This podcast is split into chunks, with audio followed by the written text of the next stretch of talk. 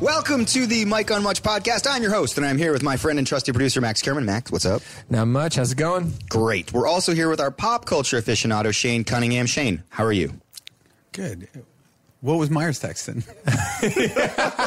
right before we started rolling, uh, Max and Shane were talking about maybe a potential new Arkells video sort of thing. Yeah. And, you know, because obviously Shane and Mark are now Juno nominated, I'm sure you're asking them to pitch on the video. Exactly. And you just said you were texting with Mark, and Shane really wants to know what the hell you guys were talking about. Well, m- uh, Mark texted me. He was texting me too. Uh, See if these uh, align. As all of our listeners know, Shane and Mark are the directing team. uh, Yes. Behind knocking at the door. He writes, Ha, I'm just hearing the latest dessert. Pretty funny. But to clarify, I was honored to work on Knocking at the Door. And if Shane and I come up with a worthy concept, I can't wait to direct the next one. What a sneak! what a sneak! So here's what I get. What? Heard the latest dessert. Funny, and I want to hear this song. Uh, t- talking about uh, oh, I guess he's talking about the Drew Grange song because he's like trying to like butter me up for a little bit.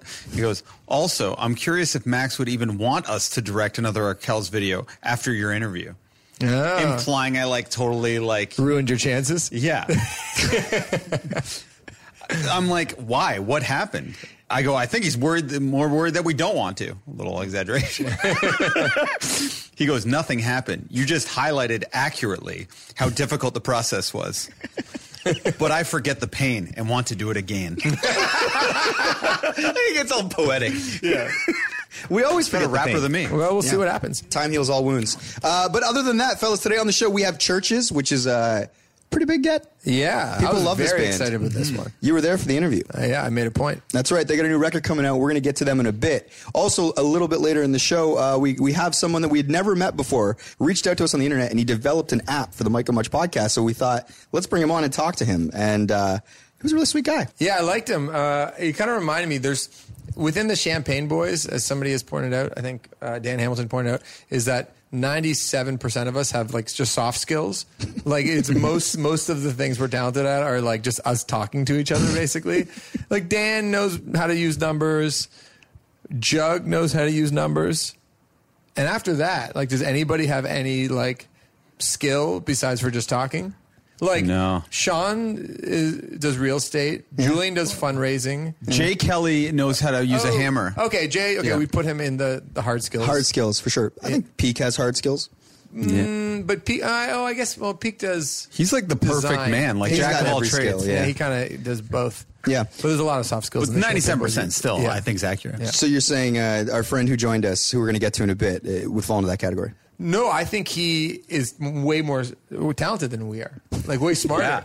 Like when I see a guy doing stuff like committing like 90 hours to Yeah. working on But an app. still, like, I don't even really get what was going on there. that's what I'm saying. All right, all right. That's a great tease. Okay. We're going to get to him in a bit. 'Cause again, he, he developed some some cool new uh, app sort of thing for Michael Much. Before we get to him, guys, there's lots going on. Shit, Max, you're leaving for Korea tomorrow. You're going to the Olympics. I'm going to yeah, Korea. It's amazing. So for our listeners, you're going to be hearing this episode uh, obviously a little bit after we record it because again, Max is going to the Olympics. First thing tomorrow morning. I'm leaving uh, to go to California on vacation with my wife. And so uh, you will be hearing this a bit after, uh, obviously, all this goes down. So keep that in mind as you listen to this. But, Max, before you head out on your journey, what's going through your mind? Oh man, well, uh, probably the, most people who listen to the show probably have some sense of what's been going on. If you follow on Arkell socials, uh, basically, th- we announced the rally in Hamilton. Tessa and Scott uh, announced the show in a kind of a funny video that your brother Greg Vierman wrote, and they filmed it themselves and sent it back to us. That's how that video came together for Arkell's rally. Who in edited Hamilton. that? Felix and I. Good job. Yeah, I, I put the copy and Felix cut it up. He did it all. He did That's a good great. Job. And um, then the next day, I'm telling kind of the Coles Notes version. The next day, someone from the Canada Olympic House in Korea tweeted saying, "This is so cool." And by the way, our Kells are playing 24 seven at the Canada House, and we honor the athletes every day with knocking at the door. Then we tweeted Who, back. who tweeted you that? Uh, some- Cax, Cax Merman? It was me, the Olympic whole time. athlete? Yeah. Um, no, somebody who just works for the at the COC. That's amazing. And um, then the next day, so then we tweeted back saying, we should just come to Korea and play for athletes. And then we just copied Air Canada. And then Air Canada said, sure, let's do it. So now we are flying over there. Um, we got the band. We got um, uh, Mandrash is coming. We had a videographer, crew guy Corey. Uh, and, no, and uh, Corey, who's filming it, he'll be uh, you know documenting the whole thing. Who is this guy? Uh, Corey Schaefer, you know Corey. He does all the live Arkell stuff. Oh, Shane just gets jealous immediately.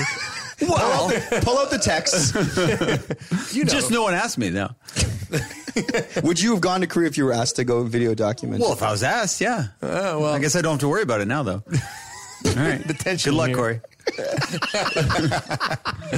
but yeah, so we've just been running around just trying to uh, figure out how this is all going to go. You're also burying the lead. Rumor is that the nut has also got a, Oh yeah, sorry. a- The a nut spot is- on this plane. The nut is coming too because he has a connection with the COC people who help put it all together. Right. So, uh, and he's part of the crew. He's going to be helpful. We'll make him carry stuff. Did he have anything to do with making this happen? He, uh, he knows some people though that are involved. So dots were connected, and it was uh, he, he was very helpful. He's a dot connector. He's a dot connector. But uh, one uh, little piece of controversy I'll say is that. he takes up two seats. no, is that he? Um, so there's um, a contact we have at Apple um, who's hooked us up with f- free phones in the past. Oh, yeah. she hooks up the band. She's so nice, so helpful. She's brought us in. Like they had their staff teach us how to use GarageBand. Uh, The, the greatest phone of my life I have is a phone that you gave me. That's was, right. Was it like an Apple Because I Seven got a new Plus? one and I, and I yeah, handed it down to this you. is the best part about sort of uh, being your friend is every once in a while, like the rain trickles down to uh, to the rest well, of this us. is it because well, Greg's my roommate, and I'll sometimes get free clothes from Top Man, and then once I'm sort of done wearing them, I just put them on his bed, and he gets to wear them for a while. Your man. trash is his treasure. Exactly. Not the top man's trash. They were a fantastic sponsor for the Coachella trip. And no, the stuff's amazing. Shane's wearing the jorts right now. so we had um so, but so i was sort of thinking about this long flight to korea and thinking about how um i need to watch some shows right and on the ipad if, you're, if you know this on the I just like the way you said it. ipad like that on the ipad you can download movies to netflix did you know that of course. Yeah. see i didn't know that so i put in a request I learn on the iPad.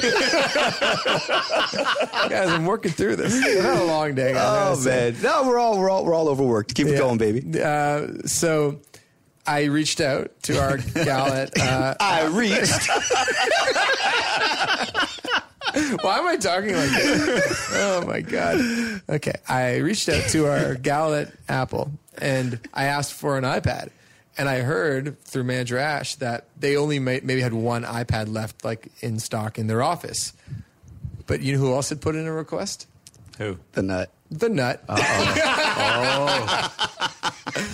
Uh, and I said, I said to Manager Ash, I said, if the nut ends up with that last iPad, he's not coming on the fucking flight. Wow, he's not coming. Um, but look in that bag over there. It's an it's a new iPad. I got, I got- I got the Oh, yeah, iPad. you win. Yeah. So, so You- you so got huge it. Shouts to Apple for hooking me up. Does 'cause the nut know yet that you got his? I don't think the nut knows. But when I whip that thing out tomorrow, I'm gonna be happy. So the- I'm gonna be smiling. The nut just thinks he can ask for iPads and get them. Well, the nut gets free more free stuff than me or any of us. all- Honestly, he's always got new shit He's from got Nike. new Nikes. Yeah. He's got new head. Nothing he has, he's bought. Did you know that? No. He doesn't own one thing that he's bought himself. Someone gave him that house that he had. But what's the advantage to giving that to him? If I was Nike, I would not want there's him a wearing my whole stuff. world of-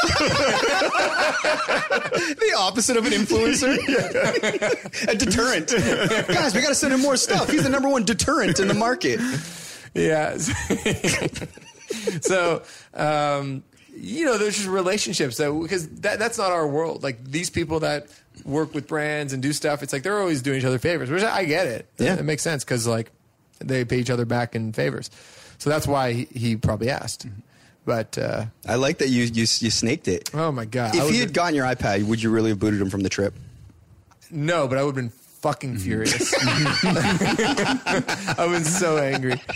Like, and I, I don't know why. I usually am not too attached to material things. Like, I, I don't yearn for really anything. I have like a working laptop. That's all I want. My iPhone, like those two things are fine.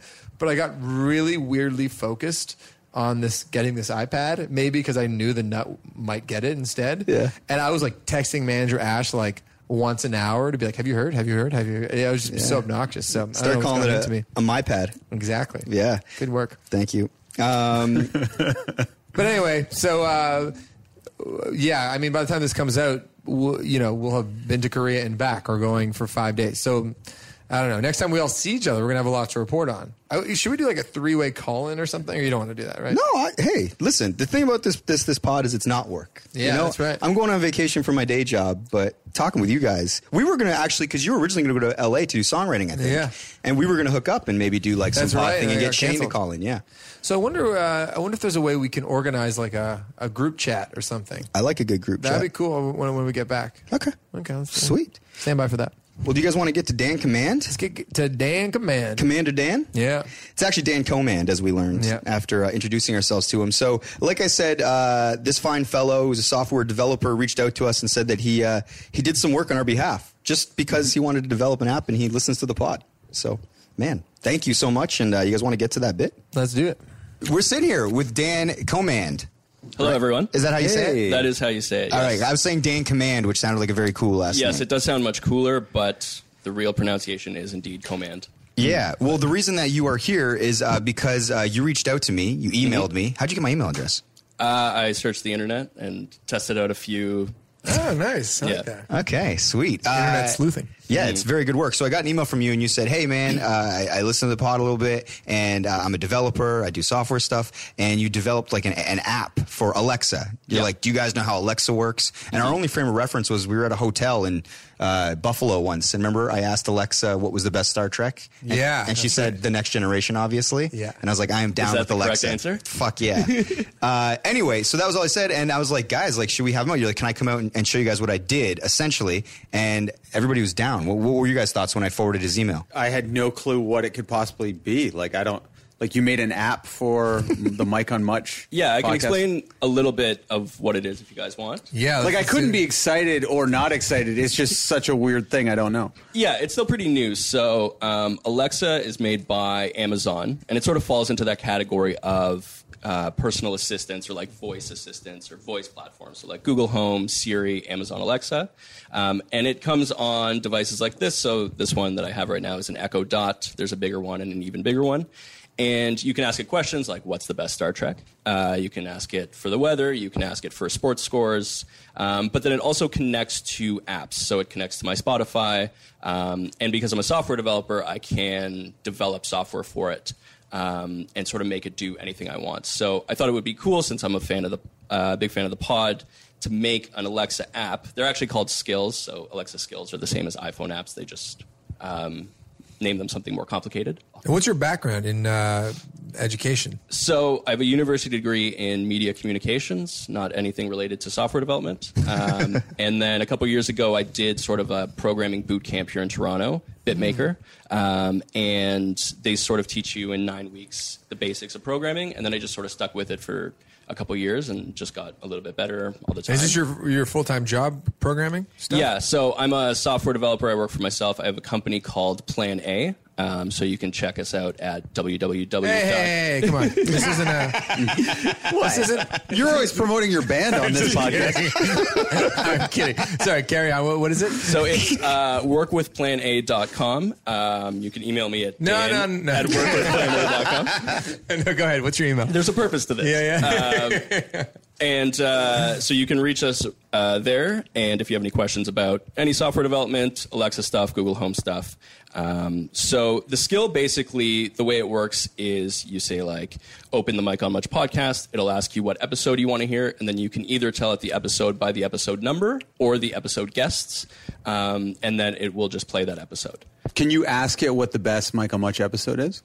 I would have to program that. What would So you you'd say? ranked- Um, I like the Jeremy Taggart episode. Hey. Oh wow. Um, I like uh, episode three. The dessert is very funny. Shane's got a funny story. Do you, what was the could you, what was the story? The story was about how you went on a Tinder date, but the girl said she wanted to go to McDonald's, and you Oh, yeah. this is a while ago. This is like Oh, right, yeah. But then years she ago. ended up wanting. an I ended up expensive going meal. real expensive place, didn't Yes, I? Earl's. yes. Oh man, that Yeah. girl's uh, engaged now. Really? Yeah, you How do you follow know your that? ex Tinder dates? yeah. I have a policy. I don't remove any. Once I start following you, You're stuck with me for life. That's but- a funny way to put it, though. You're stuck with me for life. You could also s- spin it the other way, where it's like, I just want to keep tabs on you, tabs on you for the rest of your life. yeah. I, Like, that, yeah, I keep tabs on you for life. yeah. Yeah. Can you develop an app for that so Shane can keep a tab on his Tinder? uh, 100%. yeah. We can say, you know, how's so and so doing? La- Last scene at the corner of Queen and Spadina. Give the coordinates. She no longer wants to speak with you, Shane. Yeah. She said, stop messaging her.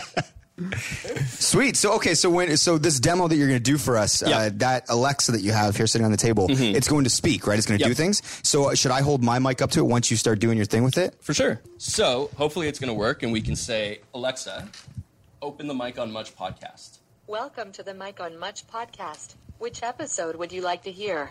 Play the episode with Letter Kenny. So there you go. So this is the letter capping. Yeah, so it has access to every single episode. Um, the episode with Lena Waithe just, just came out as well, um, and we can turn it down a bit. But um, yeah, so you can ask for the numbers, so you can say play episode 50. Um, hey, or- Alexa, stop playing the episode. Wow, that worked. So yeah, you have access to every episode. Um, you can ask for the guests or for the number. You can also just say play the latest episode or play the newest episode, and it will play the latest one.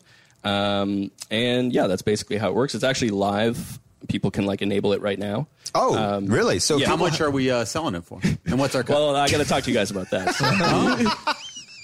um, you can't uh, charge for skills just yet. I think that's probably something Amazon's going to do in the future. But because it's so new, I think they're just like, you know, th- everything's free. Sort of like when apps came out, everything was free or 99 cents.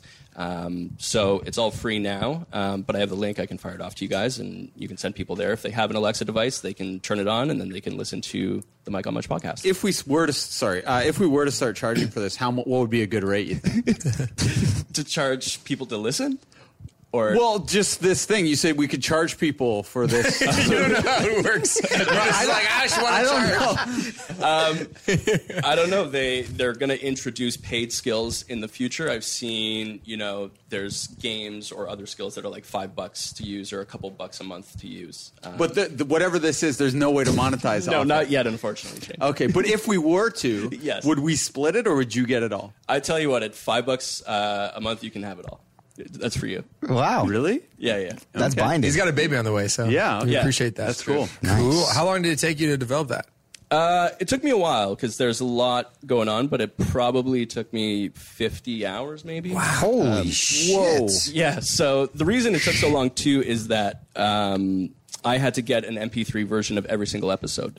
So I downloaded every episode from YouTube, pulled the audio off, converted it to an MP3, and then I made a database, put every episode in the database, Whoa. and then connected it to the actual software. So That's piracy, brother. I know. is this where you guys arrest me? Someone's coming. in. there's, there's a cop. waiting Bell outside. Corporate is outside that door Yeah. right now. No, I'm down. I, people should download all our stuff and rip it off. We don't care. Ha- Have you thought about any uh, sort of like quirky little cheat codes? You know, video games, if there's a special level or like any commands that you think would be funny. Is that a pun on my last name? I was wondering. ah, see, I've only accidentally done puns in my life. I've, o- I've never done a like pun on little pur- Easter purpose. eggs you can leave in there, and people can unlock them with certain. Words. yeah, exactly. Uh, or, or yeah, something a developer. It's like if they're the, your favorite episode, or you know, Yeah, like what's the best episode of Mike on Much? And then it says what it is. Yeah, I mean, whatever we want to program, we can program. So Okay, here's a question. How long would it take for you to program and find every time one of us is sworn on the podcast? again, it would take a long time only because there's about 100 episodes. All the Uh-huh. specials are in there too, so you can say like play the episode with Melissa Merck and you can listen to the Coachella special. Oh. Uh, Ah. Oh. And the Dessert in the Desert parts 1 and 2 are in there. Damn. And, wow. Uh, so Do you put digital desserts on there? you can say either. So I trained Hmm. it to just say digital dessert or dessert in the desert. Um, I was playing with impressive. it this morning and I just said like I wanted to make sure it worked, so I just said the episode with Melissa Merck and it plays. Is that the one where he threw his ring in the Yeah, pool? that Cool almost one. ruined my life. That one. Yes, I'm familiar with the, No. the story afterwards as well. yeah, so the, the Mike's engagement special is in there, the Juno special is in there, the Bachelor finale special is in there. you Uh, don't like that one. I can tell. no, I love it. Alexa, what is the worst episode of Mike on Much? is the code totally different from Amazon to Google? Because we have a friend, Dan Hamilton, who we talked about on the pod. Dan Hamilton follows me on Instagram. Come on. Swear to God. Why? Watches my stories. I don't know. I follow him and he followed me back. Man, But without any I've previous never met- contact. well, I only know Dan Hamilton from the pod. Right? So he's a Ice cream Google Home sandwich guy. shop. Yeah. who's uh, smarter? You think you or Dan? Uh, Smarter? Yeah. I don't know. I mean, I don't know what, what does Dan Hamilton do for a He's living? in like this. No, kind we of can't field. talk about it though. Oh, we can't. Yeah, it's highly uh, Oh. top secret. Oh, okay. What do you think of? We'll talk off off mic. Off mic, cool. What do you uh, think uh, of Dan's lifestyle through his Instagram and stories? Well, I haven't been following him that long. The last thing that comes to mind was, and you guys talked about this, is when you stayed with him, Max. Oh, yeah, And- with and my he- bindle. yeah, yeah, And he led us on that li- little treasure hunt of, Oh yeah. of indications that you were there. Oh so- yeah, that I was leaving my mess everywhere. yeah, Yeah. Um, but I don't know. I, I don't. I didn't. Fo- haven't followed him for that long, so he's still uh, a mysterious guy to me. Which champagne boy captures your imagination the most? Like who am I most curious about? yeah. uh, Julian. that's a good one. Nice. Because Who's he's the most? never been on the pod, right? Uh, no, But He you guys do refereed talk the about live him show. a lot. yeah, he was at the live show. Okay, yeah, Uh, so I wasn't there. What? Uh, who's your least uh, favorite champagne boy? Oh I, no, I don't have a least favorite. Max okay, Klein. very diplomatic. I like it. Yeah, you're trying to cause trouble over there. Yeah, Max. no, this is exciting. And, uh, no, uh, is Oh, there- wait a second. Actually, could we program that into Alexa though? for sure. Like Alexa, who's the cheapest champagne boy? Greg Vierman. You guys give me the you, yeah, it's Greg for sure. Yeah, you guys give me the data and I can make it. well, there you go. Dan Command. Am I saying that right? You're saying that right. Great. Uh, thank you for coming on, man. And where can people find you? Because this is amazing work. Yeah, you you can find me on Twitter. It's just my name, D A N C O M A N D. You can email me at dan at workwithplana.com or www.workwithplana.com. we got Dan a gift. oh, Max. Okay. Amazing. Wow, we got Dan a gift. We got Dan a gift. Arkell's rally tickets, uh, not tickets, cookies. Just as good. the cruelest thing ever. I mean, He'll actually use the cookie though.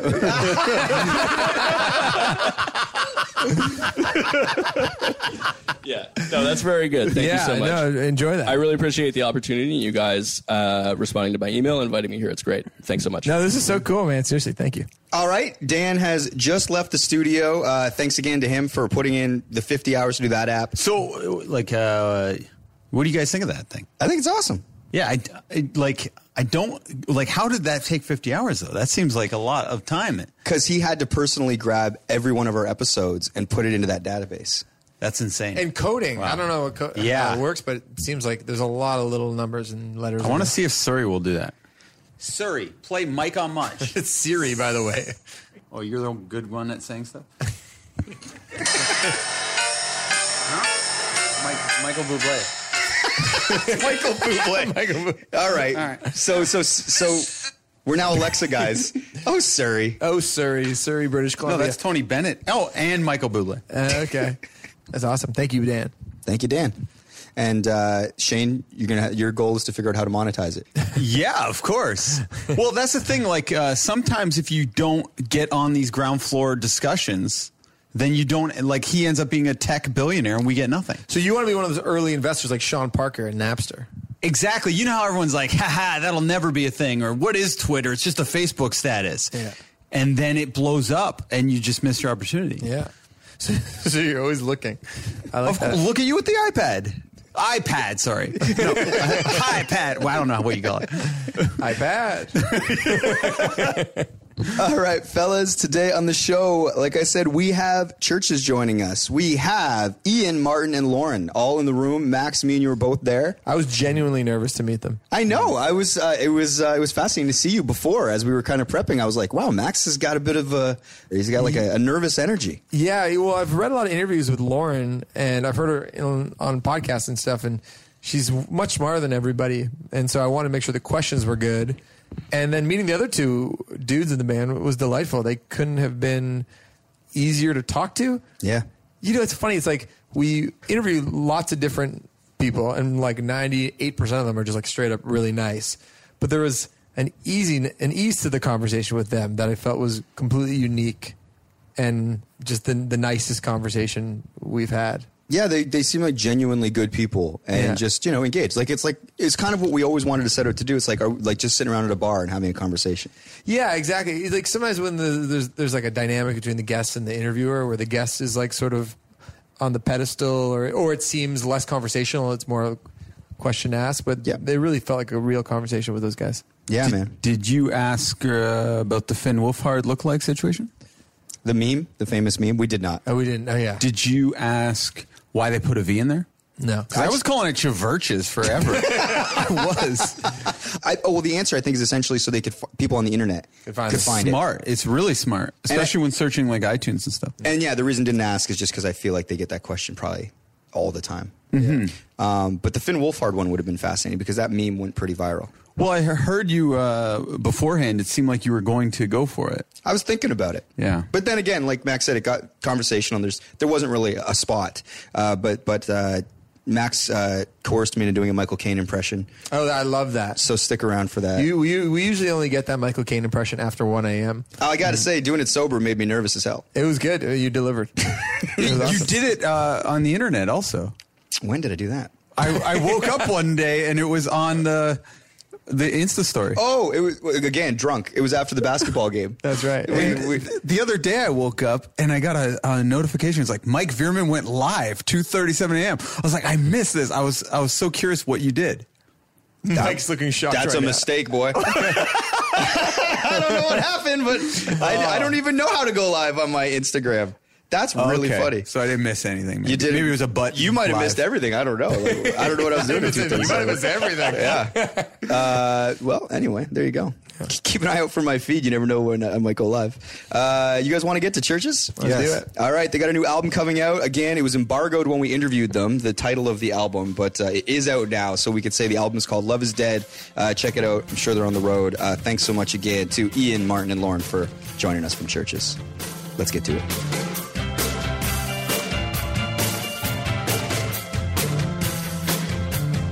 So you're getting all the press out of the way as much as you can.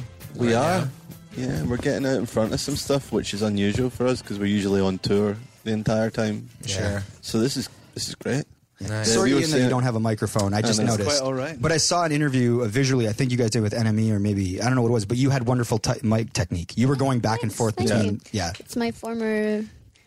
I did a master's in multimedia Journalism. journalism. Journalism I know how to backgrounds. handle a microphone. Yeah, mic technique. Uh, s- yeah. Sorry, you were saying you got all the press out of it. You guys are doing Toronto, New York as well. We, well, yeah, we've done a bit of stuff. Yeah, just setting up the record. It's just a luxury that when you do a full day of press, you don't have a gig to do at night, which is awesome because Yeah. we just do whatever we want at night.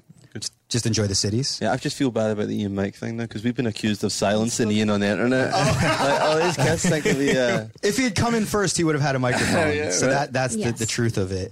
Um, I mean, it's always interesting just kind of going and doing press in cities as opposed to playing shows. What's the? v- I mean, I guess it's part of the job, but do you guys sort of get to explore the cities more than if you're playing them? Um, sort of. I feel like to me, I feel like it make. Obviously, like when you're on tour, you have to kind of tuck and roll and just do what's what. But I feel like we're better at both things if we do them separately. Mm. Right. I've kind of noticed. Like I feel like we're better at doing promo when you're not worrying about. Like for me, I'm like not worrying about talking all day and what will that do to my voice and like are we going to get back in time for sound check? Like is there going to be is the Juno going to be working properly? Like all these things.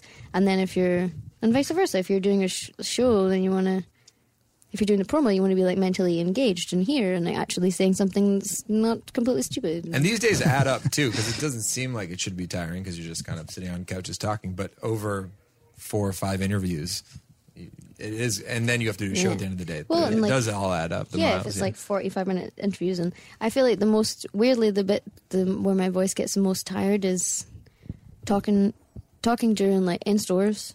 Oh, yeah. Or talking in just when I haven't done this, like talking to people in a parking lot afterwards. Like we always do that, but afterwards I'm like, oh yeah, my voice like really hurts now because you've just been constantly talking at people because you want to be nice, you know. Of course. We uh, I'm in a band and we toured with Frank Turner. Uh, Oh, cool, yeah. And actually we're going over there in the spring with him. And that guy can stay up till like six in the morning at the pub talking to every single person. He does like a DJ set. Whoa. I don't know. He's like has this sort of like superhuman rock guy strength. He never blows Warrior. out his voice. uh, sometimes he does. Because like, and it seems like some voices.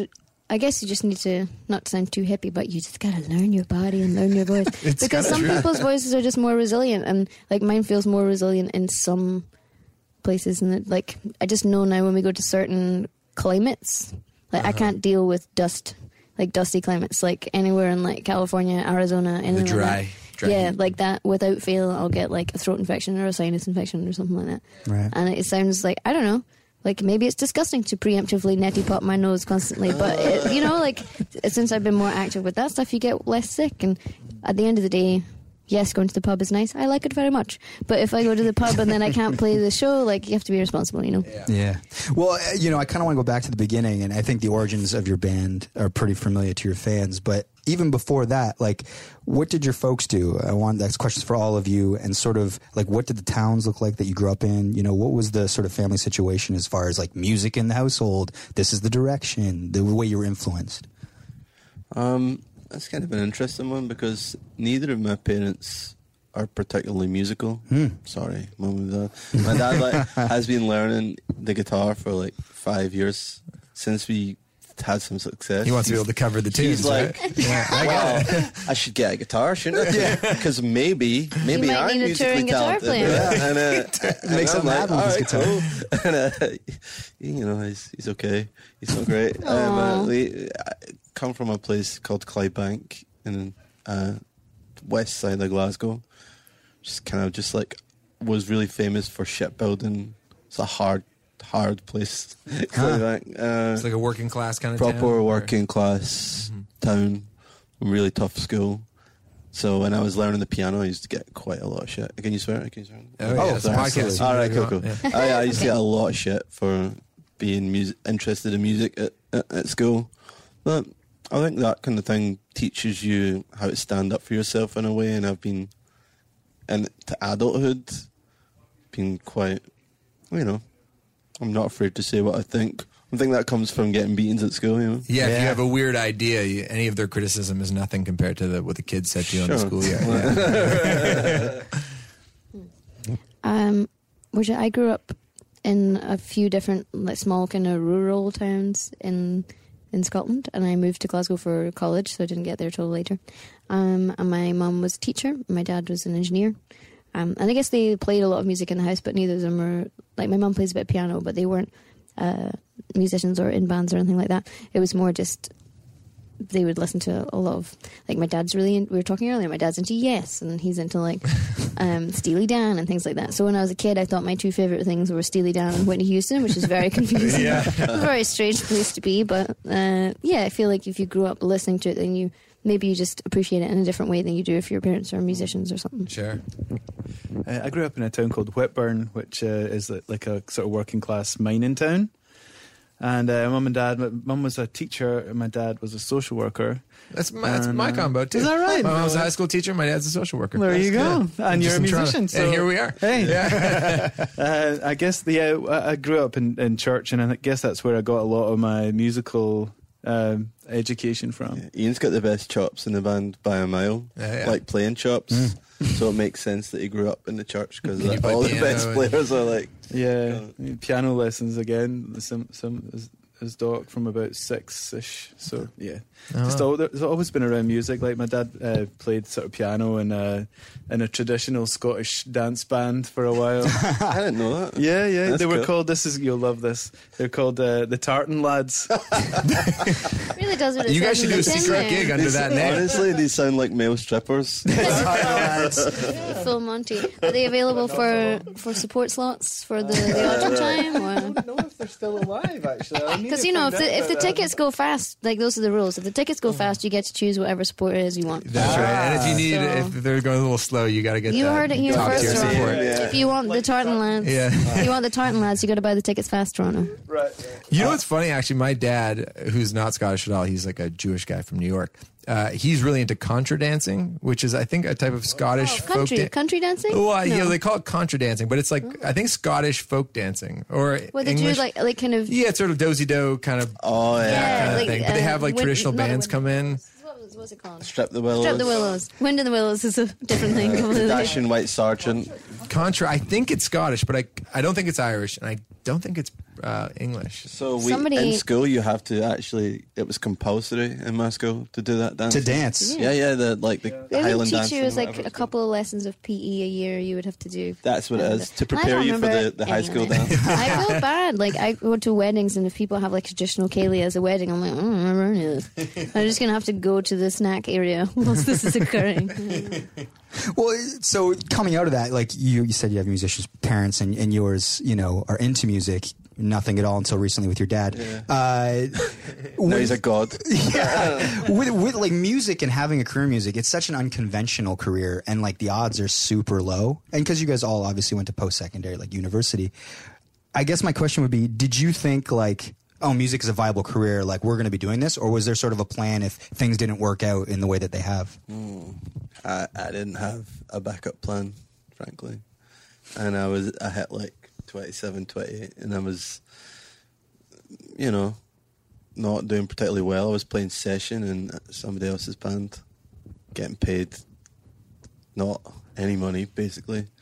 And uh, kind of got to the point where I was ready to quit trying. Yeah, I, I, and uh, I've come back from a really hard tour in Europe, and I just, you know what? Even the band that I was playing for was not a success at that point, and it was like Like as a hired musician. right? Yeah, as and a I'm, touring I- guy, yeah. I'm like, I can't even get a gig in a band that's working as a hired gun or whatever, and uh,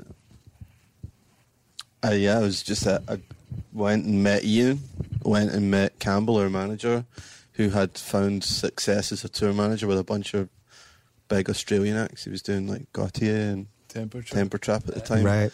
And uh, he was like, "It's insane that you two haven't written together after all these years. We've been friends, and we'd always been the two kind of computery guys in the band. Just give it a go. Don't quit the business. Just try, try something." And literally, it was six months later where our band was exploding, and we met Lauren, and it was happening.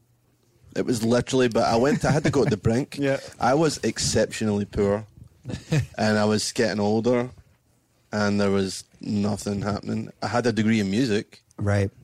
but What does that get What you? the hell does that get you? Sure. If your band doesn't make it, or you're not a teacher, sure, I could have gone and been a music teacher, but if, I would have to go back and did a bunch of teacher training and like Mm. whatever. Mm-hmm. So, yeah, that was kind of it was interesting to go to the brink of Mm. absolute failure.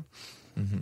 To then see the wind change like overnight one day, and Do you that's still kind think of what like, happened. Thank God, because your life now. Oh, is it's so different. It's so I, I don't take anything for granted at all for that reason, and it's not like every day I'm just so thankful in it, but I am. I don't go around saying it all the time, but I know what we have. I know how how unlikely it is. It's insane, you know. But it's a it's it's a good feeling to be to release a record, let alone be talking to you guys on a third album. You know, it's, Yeah. it's crazy. But you were right there. I was at the brink of completely quitting music, and and I actually I was telling you that I was going to be a history teacher. That's right. Like, what the fuck? do I know about history. I was like, obviously in a weird frame of mind at the time. Right? Yeah, yeah, I guess so. Um, oh yeah, um, I, I guess when I left high school, I wanted to do, I wanted to go to art school, and uh, I was told, you know, you got to be really, really good to get into art school. So I was like, well, fine then, I'm not going to do that. So I went to do uh, architecture for a couple of years, and then realized that actually music was the only thing that I really, really wanted to do, and that was actually any good at. So. Um, so yeah, I went and did the, the course, the same course that Martin was on, applied music, um, and went through that, and then ended up doing sort of film scoring and TV stuff, um, sort of freelance and uh, commercials and stuff. Lots of music for that. Played, oh, played in a bunch of bands as well. Obviously, forgot about that part of the story. Did Aerogram do a lot of stuff in Canada? uh, I played a few times in Canada. Right. Yeah. So you were making a career in the arts, and Yeah. yeah. right. Yeah. But it was always going to be that. I think for me. Um, I guess I'm the untrained one. I am the everyman. You mean the, you were the smart the smart one that went and actually tried to get a job and like some useful education? Well, I don't know. When I was 16, like everybody, everybody who's 16 in a band, I was like, yeah, this is it. This is the one. There's never the one. Like, you always Never think is. that that's the band, but it's not. Um, but yeah, I don't know. I never thought I was good enough at any instrument to try and go and do music. Um, so I went and did. Um, I guess when people talk about school, I'm like, I don't have good memories of it in terms of the social aspect of it, but I have good memories. I'm like, oh my goodness, you just got to learn all the time. We were all being so ungrateful. We're complaining. You're so you have all this time and all these resources. Just learn. Like now, I feel like I would, I would, I people always sneer at like mature students at university because they, they take it so seriously and they're so grateful. But I'm like, yeah, I can see that. Um, but yeah, I guess I liked school in that regard. Um, and I did a four year law degree and then. Uh, multimedia journalism thing Um, and I guess I was like a production runner when this band started happening. Wow. So that's what I was doing. But I guess I was playing in bands at the same time, but never to the level that you can quit your day job or you think it's actually going to be a thing. Um, and you know, production running is a competitive field, so I kind of felt like I was never sleeping. I was doing, trying to do all those jobs and trying to be in the band and trying to be the one that was organizing everything for my old band. And yeah, Yeah. and then Ian recorded my old band, and then he had asked if I would come and do some backing vocals for these guys, and I was like, sure. It's a Sunday afternoon. I'm not doing anything. so that's that. it the was rest a is Sunday history. afternoon. Yes, I remember Yeah. that 'cause that because I was late because it was a Sunday bus service, and I was like, Yeah, Sunday bus service. I never remember if you and I actually intended to trick Lauren into joining the band or or if it is as natural as we often say that it was. The Um, myth. I'm just trying to remember Martin the was, truth. You were going to be the singer in our little project. Yeah, yeah. I mean, I had You've been got singing chops. demos. I'm fine. Is the uh, but there's there's a difference between being good or okay or you know palatable on some level and then what you do. I think that's quite different. Sure. I, I, that, Thanks. like because you c- well i've been recording music with all sorts of people some unbelievably talented people my whole life but i'd never felt the feeling that i felt the day that we recorded together for the first time i was like wow okay this is something else yeah it seems quite. Sorry. Um, No, go ahead. I guess I can't tell because it comes out of my body, so I'm like, well, I mean, I have to like it because it's mine and it's how I express myself or whatever. But I can imagine it as an outside point of view. It must be quite marmitey. You know what I mean? Because it's not like a technically perfect vocal. so and I Oh, it's imagine some personality. people probably really like it because you can feel the personality in it, and some people probably like, what is this? Why Sure. is this on the radio? Get this out of my ears. I but I would think like- I'd rather have love it or hate it than well that's not be that's bothered. you've hit on why we've had any kind of like attention because it does that to people you see if you got a voice that that just drowns into the background or nobody it's okay Yeah, there's lots of fine singers, that's but what nothing- makes That's something technically special? correct. right yeah. that's nothing Totally. that's that just goes into the noise if you have a voice that that polarizes people Like Dylan or Neil Young. right then Or you're onto Mick. something Mick has a very, dis- you know, he would never win a Right. singing competition, but That's, uh, it- if it's a you got- completely if- remarkable voice. exactly If you- Mm. Jagger? Yep. First, first name check. Yeah. My mate Mick from down the road. You know, Yeah. very pulling. Mick Farrell, he, he works in the office next door. He's awesome at karaoke on Oh, Thursdays. love that Mick Jackson album. Stellar. Like we always talk about, like the difference between, and I'm not putting myself in this category in any way because that would be very arrogant. But the difference between like a good singer and a good vocalist, to me, those are different things. Like a good vocalist can do all these amazing things and have the tricks and the chops to do those things, and you've got the technical prowess and the technical range. But you could sing something and it might not actually make anybody feel anything. And I definitely have people I go listen to to listen to what they're doing and to practice it later to know that I'm like, okay, I could do that. But then there's people who couldn't sing you any of these specific things, but like when they sing it, like they just break your heart. And I feel like that's more where we're at with wanting. I don't know. That's the kind of singer I would like to be. I don't know if I am that, but like maybe one day, guys. Maybe one day. Um, well, Lauren, I wanted to talk about. I guess in June 2016, we were listening to this podcast you did with Ben Gibbard. Uh, Oh, yeah. yeah, which was the Tacos, podcast. I had to do that from a car park. It was right. Uh, yeah, you called in from like the side of the road. I felt right? really bad because poor Ben had been on the phone for ages, like trying to wait for me to get. And then I had to pull over, and I kept calling in, and it just wasn't working. It's one of those things. And I was like, he's going to think that we're dicks, and and we never met him yet. And ugh. but it was He's a fine. wonderful what a man. wonderful man. Seems like a sweet guy. Yeah, w- on the pod, you wondered aloud sort of what you might write about after spending two years on a bus. So, how did you find inspiration on this record? How do you go about documenting themes and ideas in general? so it's all about a bus. No. yeah, that's the name of the album, The Secret Name. yes, The bus. What else can you write about after two years on a bus other than two years on, Uh, on a bus. Yeah. Well, I feel like that's we took a little bit more time over this record than we did um, the last the last one. Um, just because I guess we had the the luxury of doing so, you had the space to do it. We're like, okay, we don't have to worry that people are going to forget about us. We did enough work during those four years that like I feel like people like us they'll, they'll hang around for a minute.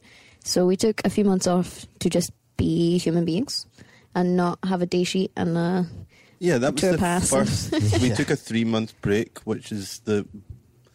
Well, we took six weeks, which was the previous record between album one and two, and we took three months. So we we doubled it. We doubled our break.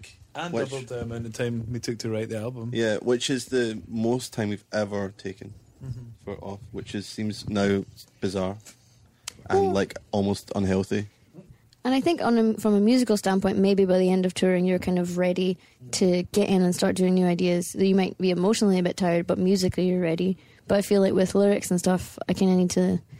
It depends. I'm sure everybody's different, but for me, I'm like, I need to go away and like actually live ar- live around a course, little you to have to like experience. get out of tour mentality and get out of the gig persona mentality, and then think about how to like how to write because I feel like the best stuff that we've written is the stuff that's the most honest and the stuff that you've kind of actually been introspective and investigated things. And I can't do that on a promo day. Not that we're being interested, not being introspective now, but you know what I mean. Like, It's a different, mindset completely, and I think that's where we want to write. So you just have to kind of sit and wait for like the lightning bolt to be like, okay, good, we're ready. Yeah. Well, you guys have talked about working with Greg Kirsten and his ability to play Jedi mind tricks uh, and sort of find the best like parts that. of the song. Keep saying Jedi. But yes, and that if there's a comes- true, Yeah, it's in the if press there's a release. true Jedi, I think. is it? Yeah, I think that's how we found it. Yeah. I feel like he is a true Jedi. And he will only, I feel like, and he uses the Force not to keep going, but he uses the Force for good. You know, There's- the analogy going. well, there's a lot of people that are in his position who are not like he's such a like great musician, but he's like super classy with the way that he applies his Jedi his powers. approach. Well, you, I mean, on this podcast, we like to get into sort of minutia of how people do their work, and so you always hear about like how somebody who's producing or someone you've worked with has like done things, but like what specs, like what specifically has he like sort of done to help shape the songs? You know, from lyrics to melody production. Like, how would you describe his his handprint? he's a he's an incredible like all round musician, and uh, the way that we've been kind of talking about it amongst ourselves is that it kind of feels like all of a sudden we had this another amazing musician in the band, like this great keyboard player has suddenly joined the band. He just felt like one of us. Like he, he loves music the way that we do. He's a music fan, you know, and um, really, um, I guess he kind of laid down the bed for um, a lot of our ideas to kind of grow from. Um, and that was like, I mean, we wrote everything with him in the room. Um, it's not like any of us brought ideas in. It, it was all kind of like spontaneous and Ah. collaborative. And like, he would kind of drop a seed into the room and then like it would explode from there, like really, really quickly.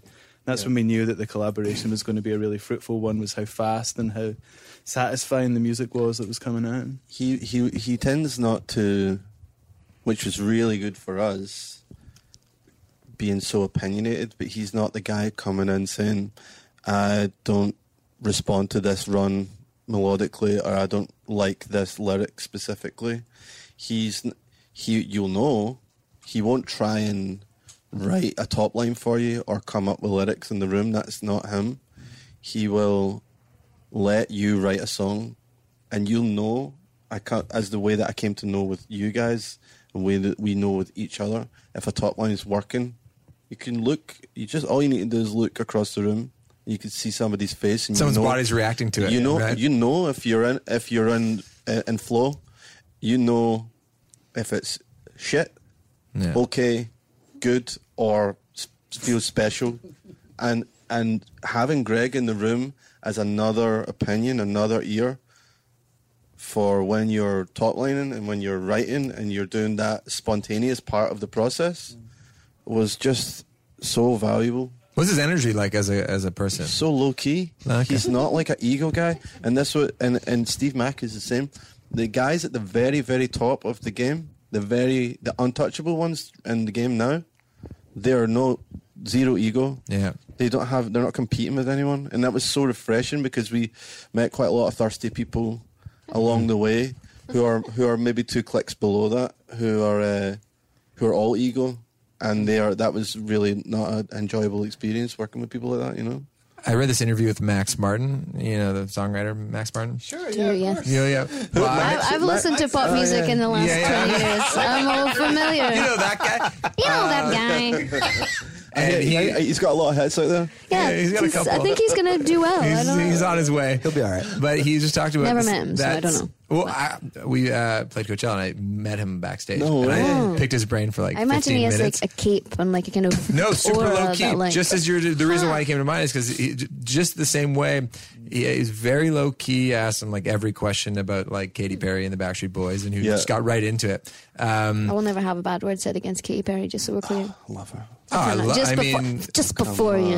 just Step in case. lightly, Max. Are you kidding me? Careful. I love Katie. Uh, I the, the feel record like- Teenage Dream is the best record, best pop record. in the Plus, last- do you not think? Since I Thriller. understand that some people were not so into it, but ultimately, at the end of the day, she's just trying to be a good person, man, and she's going to go down in history as having done the right thing at the right time. and I think 100% that is agree. important. I don't know.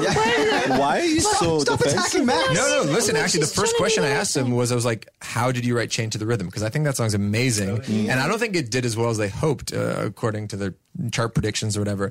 But I was like, well, "How did you do it?" And she she came in the day after. This is straight from the horse's mouth after the election, and wanted to say something political. Gonna make me cry. And he and he said the reference they had was. Um, what's that? It was some like goofy reference for the rhythm, uh, uh, Coco Coco Cabana or something. Oh, okay. Yeah, yeah. So that Oh, was it so was a the rhythmic shogun. reference. So I asked him anyway. I had so and then uh, I asked him about Lord and all this. It was it was really That's so cool. It was an awesome interview. But the, the the point I'm getting to is that in an interview that I read with him, he's only done one in 20 years. Is that when he's Yes, it's showing very mysterious. very mysterious. And it's a great read, actually. Just look up the one Max Martin interview. And he says when he's showing somebody a new song and he's driving in their car, the only thing he wants to see is how their body's reacting to it, and this, in the, and if they're checking their phone by the second verse. Yeah. Wow. Yeah, it's like it's like if they're checking their their phone by the second verse, the song's not good enough. And it was just like a yes or no kind of like is is are they reacting to it? It was so cool. That's so cool. Yeah. Sorry, I I got also defensive love there. that change. No, to the it's rhythm. Preemptively I also. also love change to the rhythm. By the way, I love that song. I like brave can brave can it be to have a hook that goes chain to the rhythm? It's like to the rhythm, to the rhythm with that little weird kind of Yeah. triplet thing on the word rhythm. Come on, what's Yeah. not to like? Well, I don't know. Like, uh, it was. It, I find sometimes we were talking about this yesterday because of some promo stuff we we're doing, and I guess I'm like, I don't feel the way I did when I was like 19 about stuff that people view as quote unquote mainstream. I think when I was 19, I was a lot more angry about those things because those. It's kind of like that high fidelity thing of like it's not what you're like, it's what you like. Mm. And then I remember being like, oh, I never listened to that band, that band, so that blah blah blah. And then now I don't really feel like that. I'm like, to me, as long as it feels like it's genuine, I don't really mind. Like, Well, it has and you value. yeah, know like, what I mean? and if it means something to somebody, then surely that's ultimately what matters. Maybe I'm just older and wiser and sadder. I'm not sure. But then to me, I'm like, and it doesn't. It's just because something is a massive stadium pop project doesn't mean that it's not coming from a place you can tell when it's not. Like, well, let's not name names, but you can tell when it's not. No, we can name but names, Like, No, we're not. You're not going to trick me. but, but you know what I mean? I was like, at least, like she's this massive pop star, but I feel like sh I believe what she's saying. I think that she means it. And I've, I've seen Katy Perry live twice, and uh, I'm not ashamed of it because it was great. But like, I don't know. Like, I went, we went to see, I went to see her with our tour manager on the Prismatic tour. Have you met her now? Um, briefly, yes. Yeah. Do you She like have was- the juice now to like you know? no. Uh, she was she was very ama- amazing and she was lovely. But she, I was like, I just want. I was like, go take care of yourself and like drink tea. I can't handle. But like there was a guy, like a dad next to us that brought his little girl, and she opened the show with like she came out the stage playing Roar, and I was like, oh, That is the song. just that, like crying oh, my that's face off, and I was like, just teaching the little incredible. girls to be the best version of themselves. Well, that's interesting because like as as somebody now who a lot of people. I think I don't know what's wrong with me today. It's not emotional Yeah. as the plane travel or something. I don't know. Yeah, it's the press days. altitude from the plane. and- Well, I mean, I guess as you guys become obviously more successful and prominent, and you being sort of the front person, like you're that person now for so many people. How much do you think about that, contextualize that, in sort of the things that you say and the ways that you act and what you write in your art? Um, I guess in terms of what we're writing, I kind of view that as a little bit separate in a way, um, because I feel like what we're writing has to be personal and has to be coming from some kind of vulnerable place to an extent. But in terms of like how you then share that, I kind of want it to be genuine and authentic, but I want it to. I don't know. We were talking about this earlier. I was like, I always like with that stuff, with the decisions that you're making. I want to try and ask them, like, okay, well, what would, how would teenage me feel about this particular issue? What would you want to see? What do you want to do? And I guess I feel like that's the truest way that I know how to do it. I suppose. Um, I don't know. Well, I mean, if, if you know, using your voice for say like a social or political because Mm-hmm. Are you more conscious now of what you say in the sense that it's like, oh, I need to be careful with what I say? Or are you like, now that I have a, a bigger megaphone, like, fuck it, I'll say what I want because there's more people listening? I think a mixture of both. I think that it's not realistic when people say, I never signed up to be this, because I'm like, well, you have to be aware that by the nature of what you do, you have that platform. So what do you want to do with that platform? But I think for us, it's been about finding the balance between being responsible and like conscious of things and not also what we're doing is supposed to be fun and escapism and a place for people to feel understood or feel like they can not think about things for a second or feel like they're understood for a second. Like I feel like that's an important balance to have, but like a break from the real world. yeah, like kind of. escape, Especially that at music. shows and stuff. I feel like that's what you want that to be. But also, I think it's unrealistic when people.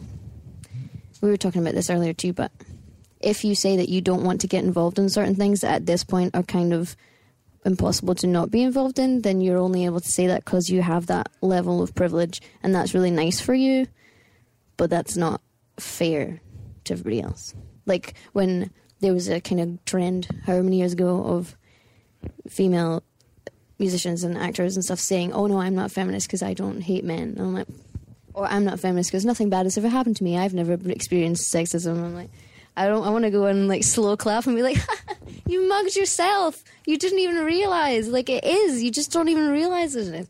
And in that moment, I'm like, "Well, you feel like that because you are at a point where that doesn't affect you anymore, and that's nice." But ultimately, at the end of the day, what kind of person do you want to be? You know? Are you thinking about money?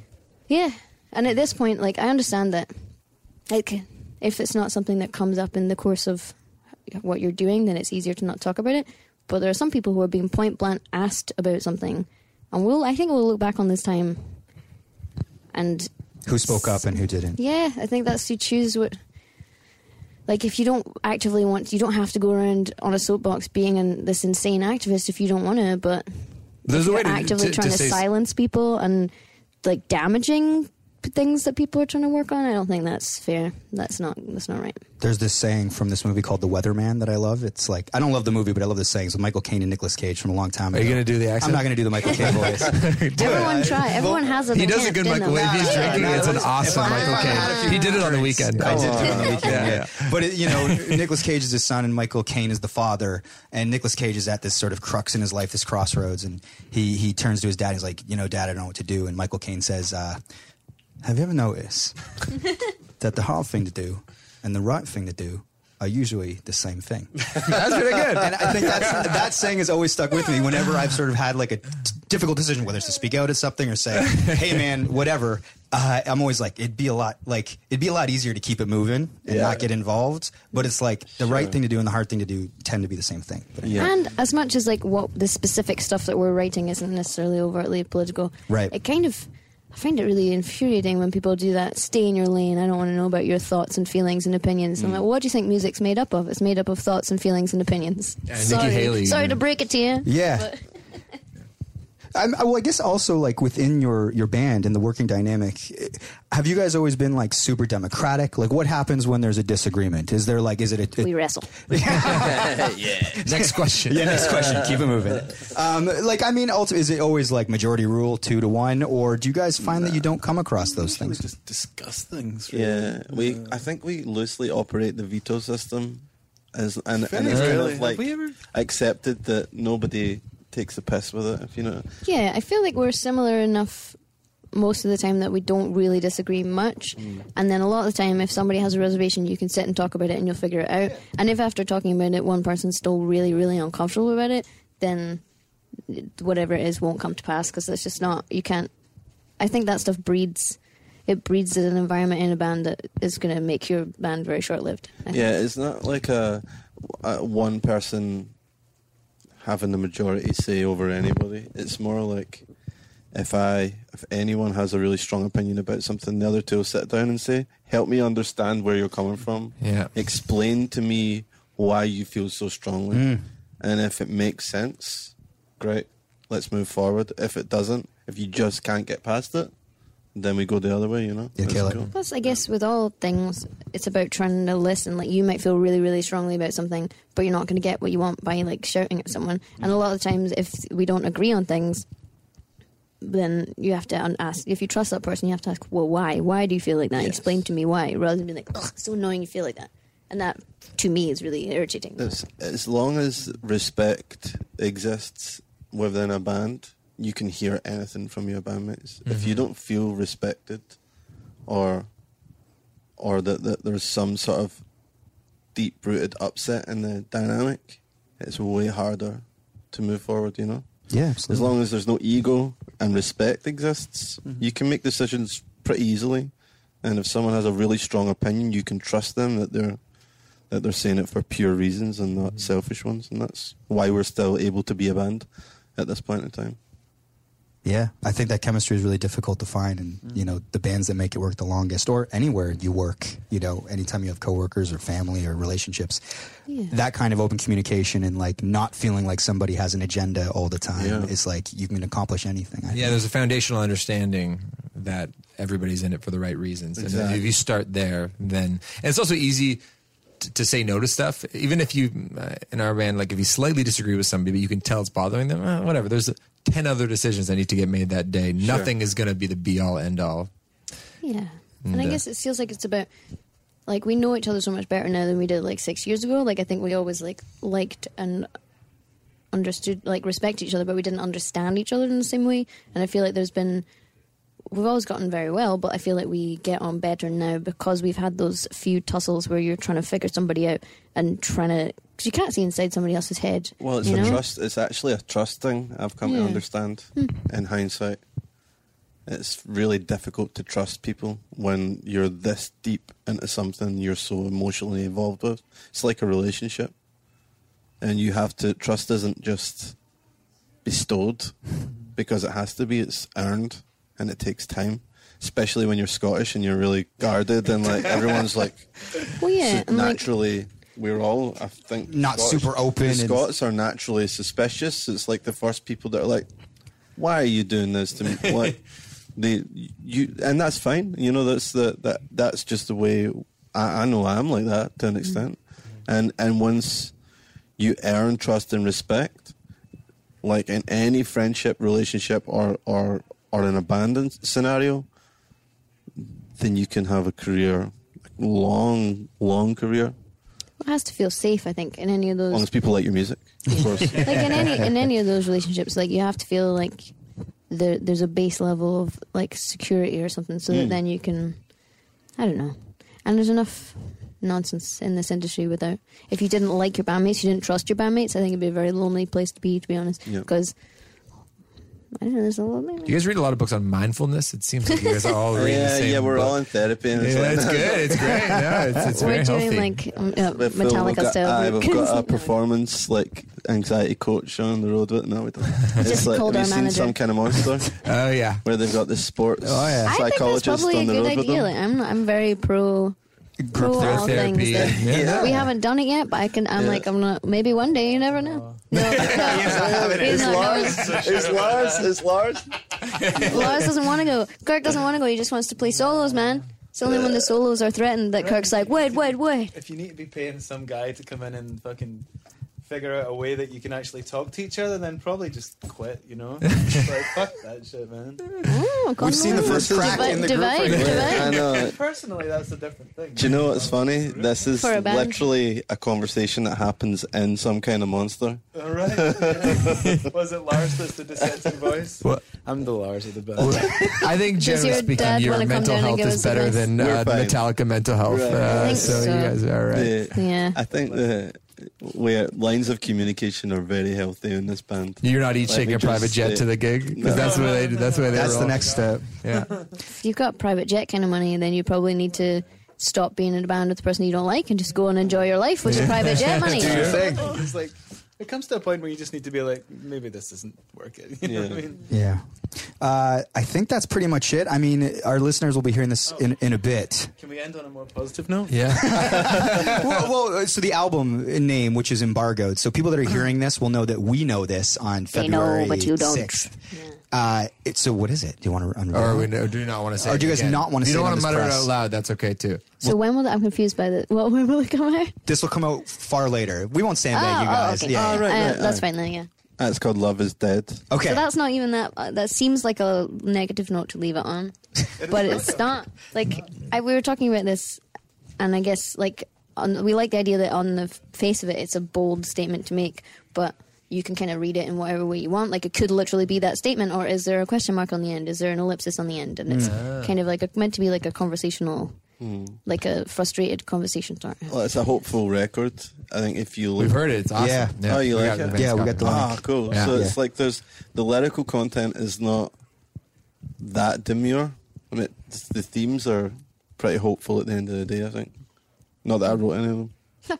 But, No, I you know what think mean? it's like fi- finding the balance between the frustration and the confusion and like realizing that things aren't as idealized as you thought they were in terms of yourself and other people in the world and w- where we're living. Mm. But what do you do with that? Like once you know about that, do you want to just sit with that kind of weight or do you want to try and do something else with that? And I feel like that's what the title's about. And that's Mm. kind of where we're at. Well, thanks so much for your time, guys. This was fun. Thanks so Thank much. you. Yeah, This we is so cool. appreciate that. Thanks We for can the talk to you free guys for therapy. hours. You guys are awesome.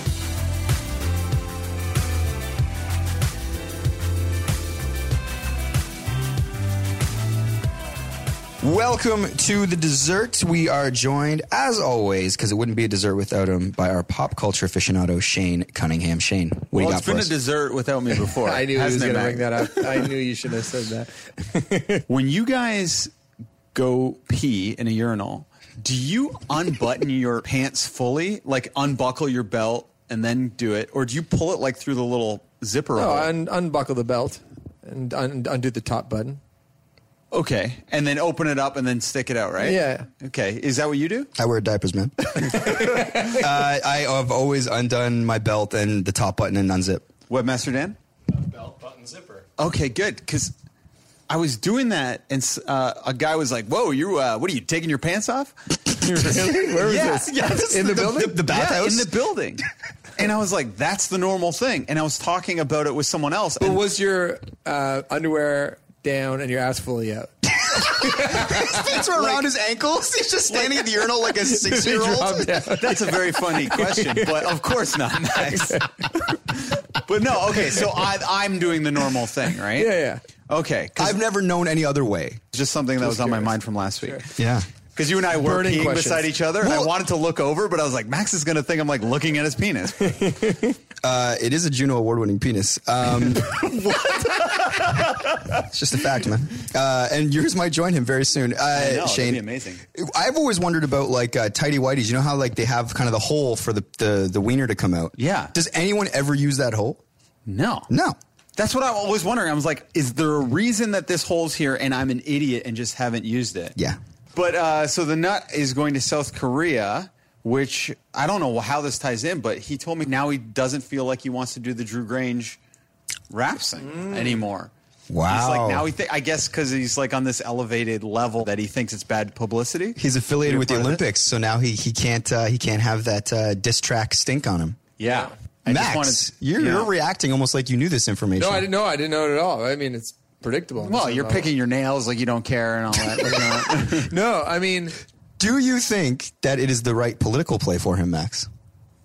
yeah, I mean, I, from the beginning, I thought him participating in a crass rap battle probably wasn't his- the best career move for him. right. Um, I don't know if the Olympics has anything to do with it, though. So No? I don't know what gave him a change of heart. But I, as a fan of the pod, I'm disappointed. Well, I think he likes to do stuff to stay in the news, the news cycle. so The pod news cycle. Yeah, Sure. Uh, okay, so I don't know if it's exciting news. I can't really talk about it, but I was listening to Scaramucci on Axe Files. Oh, I told you to listen to that one. I know. So Anthony, I- the mooch. the mooch. So I don't want to give anybody's hopes up, and I can't divulge anything more than this. But I may be able to get the mooch on the pod. Come on. What? But I okay. I don't believe but I it. I know, and I can't say more though. Okay. I okay. Can, well, we, can you tell us off the air? No, because I'll need to say it on the air. Okay. Okay. Why? I, I I'm racking my brain to figure out your six degrees of separation of the mooch. I won't divulge how, and I honestly can't. But I'm just uh, For our listeners that don't know, Anthony Scaramucci spent a few days being like what the The White House like press press secretary, yeah, or advisor like to the president. yeah. And then he was fired within like a week because he he he basically said that other members of the White House staff should suck their own dicks. It's an amazing interview. Listen to the Axe Files with uh, Anthony Scaramucci. It's what, did you like the interview? yeah, Yeah. it was cool. But you could, like you were saying, you could tell the Axe the guy around. was getting a little annoyed with him. big time. Uh, wow. Again, this isn't what I was here to talk about either. This is just like bonus stuff. You're welcome, listeners. you know how Shane pees, and we might get the mooch. Blessed. um, this went pretty well last week, so I wanted to try another brainstorm. hey, the, how did the rec loss thing go? I haven't I didn't hear anything. About it. Okay, so that's what I want to talk about also. Um, so, as good as the brainstorm was, and I thought you guys were really hilarious and great. It kind of backfired when it came time to do the actual digital dessert with them Mm-hmm. because remember when, when I did the one with Chris Caraba from Dashboard Confessional? Yeah. You were like, Shane, I may have to uh, take off during your digital dessert. Oh yeah. So you came up with some excuse, Yeah, like yeah. it wasn't because you were embarrassed to be in the same room as I did it, but then you magically reappeared the second the digital dessert Yeah. ended. I I remember that. Yeah. Okay. So I I, saw- recall. I see through what was going on there, but then so Mike all of a sudden he became a part of the digital dessert. And I, if in case people listening right now haven't listened to the last dessert, we were talking about a lot of incest related jokes for to do with the rec laws and kind of uh, mess around in you know fun lighthearted incest jokes. You know, like honestly, they were. I know it sounds like a weird juxtaposition, but they were. But once the day of, I met Mike in the the fishbowl, and it was Mike was I had like a nervous energy, almost like he was about to perform and not me. And I was like, "Oh, it's going to be okay." And I'm like, Mike's acting uncomfortable with it. And then Mike's like, "Oh, would it be weird if I kind of just like left for it and then came back?" And I was like, "I want you to stay because a lot of it when I'm in the room, I want Mike to laugh." And I but that part was even kind of ruined because we had brainstormed together. And I guess the reason was you know one of their hand one of the people handling them. Yeah, the main guy from the label who who like you know that label helped set us up with the Noel interview and so many great artists. And it's I and I said this to you. I was talking to Danica about it the night before. I was a little nervous because I'm like I don't know how they'll take it. They seem the Reckless seem like very earnest, nice people, and I didn't know if how they would react to you. But what I said to her and what she said is it's like you have this ability and charisma that I wasn't worried. Like if I was really worried, I would have actually not been there. But I trusted the process, but it didn't mean I wasn't worried that like if something turned just slightly weird, that then they'd be like, this was a, you ambushed Mm-hmm. us or something like that. Cause in a worst case scenario, the rec laws go, that was offensive and they kill Exactly. it. And then we have to kill the dessert. Well, then I, I pictured the future. Like, if it goes really bad, you have to say, Tony, listen, I didn't know anything about it. And then we have to lose that whole dessert where you're in on the brainstorm session. anyway, so, So I many decided levels to this. no more digital dessert brainstorm sessions. And mainly, not even because of that, that's a big part of it, but because I like when you guys are in the room and then I can kind of like not impress you, but make you laugh in the Yeah. room. Yeah. Although Max is like em- really embarrassed of them, whether he's a part of it or not. But Well, that's- what? Well, you left the Chris Caraba one, Oh sure, that's to do with something else though. right? Which I'm not gonna. anyway, By the way, I think the rec laws thing went great. So watch it. I'm sure it's up by the time you're yeah, I listening to ended. this. I don't want to ruin it, but I ended up uh, arm wrestling one of the rec laws. it's perfect tease. okay, but I want to get Nathan Fielder. Yes. as you know. And anytime I ask you like anything, Max, like I'm like, oh, did you think that was possible? You always go, man, anything's possible. I believe if I put it out there, I'm going to get it. You always give that speech, like going to the Olympics, kind of, right? You Mm-hmm. Sure. put it out into the world. I'm wondering if, since you're so good at stuff like that, if we can brainstorm creative ideas uh, to get Nathan Fielder on the podcast. So my first idea, it's not a big one. I just changed my uh, Instagram bio to I'm currently looking for Nathan Fielder. If anyone can facilitate this, please DM me. So that's not a huge thing, but that is something I did do, a small step. Now, if you were to do that, I think you would get a lot more traction than I would. Why? What do you mean? Why? You have 52,000 followers okay. Oh, and counting. You're going to He Korea. wants you to change your Arkel's bio Oh, I right, see, just I before see, you go I to see. Korea Yeah, to say yeah. you're you're looking currently for Nathan Fielder. Sure. Yeah. Okay. I'm not gonna do that. That's why it's a brainstorm. We're spitballing. Okay, but here's what I'd say. When we were thinking about ways to um, announce the Tim Hortons Field Show, the rally, the first person I thought of, and the number, you know, the first person I thought of was Nathan Fielder because I, I thought know. he could come to, he could come up with some kind of like funny way of Nathan Fielder, you're playing a field. yeah. Uh, see, I didn't even think that. Oh, okay. But uh, and we have a mutual connection with Nathan Fielder, and we reached out, and I don't even know if he got back.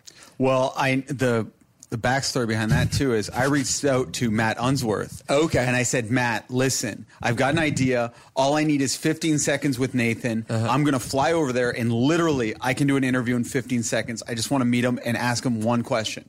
And he goes, I would do this, but I've really been annoying Nathan and I used my last favor through Max. Yeah. And he didn't get back. And I think he's regretting giving me his email.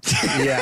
so So, but um, you know what though? In this context, the the cachet the Arkells has as like, uh, you know, a band with sixty thousand Twitter followers. Or it was 52 last I checked, but It was fifty two on Instagram, sixty on Twitter. Check Oh, it. okay. Uh, um, and not that we're counting. Um, is that I, I think he's way less interested in like an earnest rock and roll band who's like I think he's way more interested in like interacting with oddballs and people who aren't necessarily famous and you know Who are maybe slightly insecure. yeah, that a slightly subtle insecure.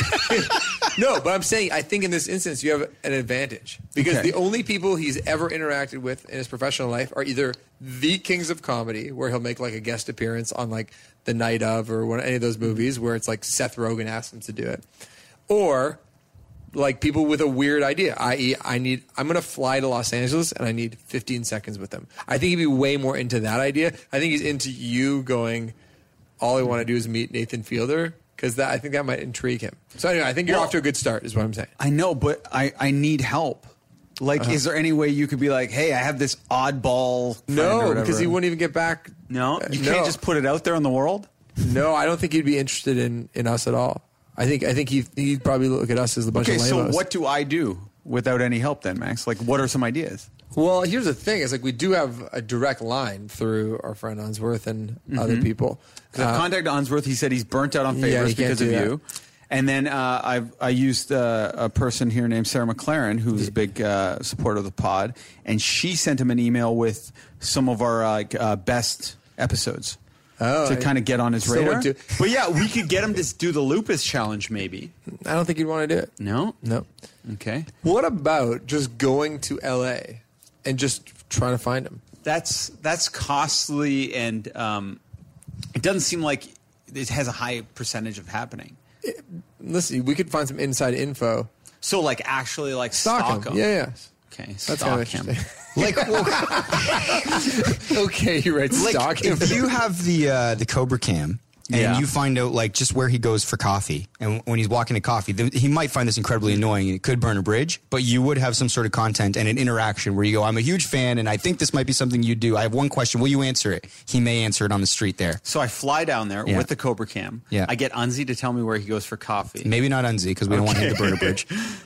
All right, that's a big risk though. Is there any other? Oh, okay, I have an idea. Yeah. Okay, here's the other thing that w- might move the needle is a huge financial guarantee. So here's the thing: you say to him, "I want to do one interview. I know you're a pretty reclusive guy. I know you only do certain press. Uh, you know we've reached out before, but we're going to pay you a million dollars for a 15 second interview." One 15 second But here's the exclusive. thing: we the paperwork it's not legal. We don't, eh, so we don't pay him. And then he tries to countersue you, and you say, "What? We took 15 seconds of your time. Fuck you, Nathan." Wow. A million dollar offer A for million 15 dollar second for interview. okay, but See, that's, That's a- actually that's pretty good. Max, that's good. hey, I like it. Yeah. Oh, But here's what I'm going to need you to do. What? Tweet it. Yeah, I'll I'll I'll tweet that for sure. 60,000 followers. Also, so is am I re- 60,000 retweeting followers. or Not retweeting.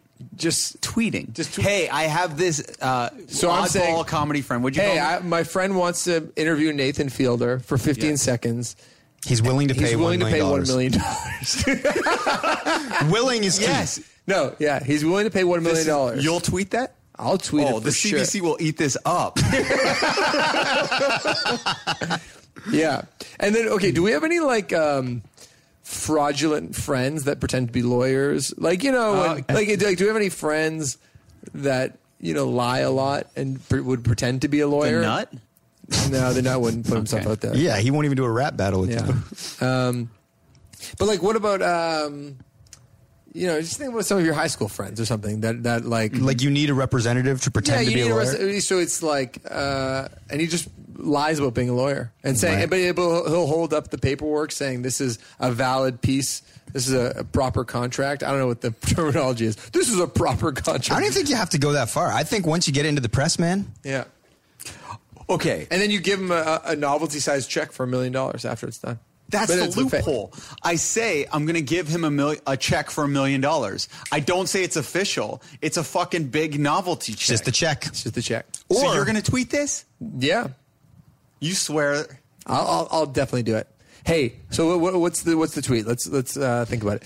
Uh, hey, at Nathan Fielder, my friend Shane Cunningham is a huge fan and would love to interview for 15 seconds. And this is from Markel's, not from our Max's Kells, not just Piddly Max, account. no, from our Okay. Kells. and he's willing to give you a check for one million dollars. Yes. Yeah, I'll do that for sure. Hu- 100%. Amazing. Yeah. Done. When are we doing it? ASAP. Like right now? Let's do it when this episode comes out. Let's do it when the episode comes out. Yeah. This don't back out though, and I know you're going to talk to manager Ash, and she's going to flip.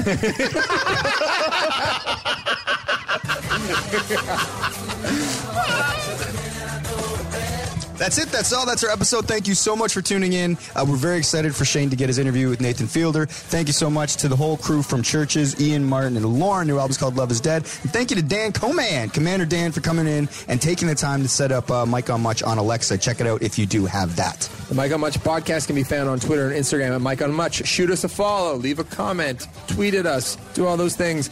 Leave uh, ratings and comments in iTunes that helps the show grow. The artwork is provided by Jenna Gregory at jennasdoodles.com. Huge thank you to Tara Paquette for putting together the artwork.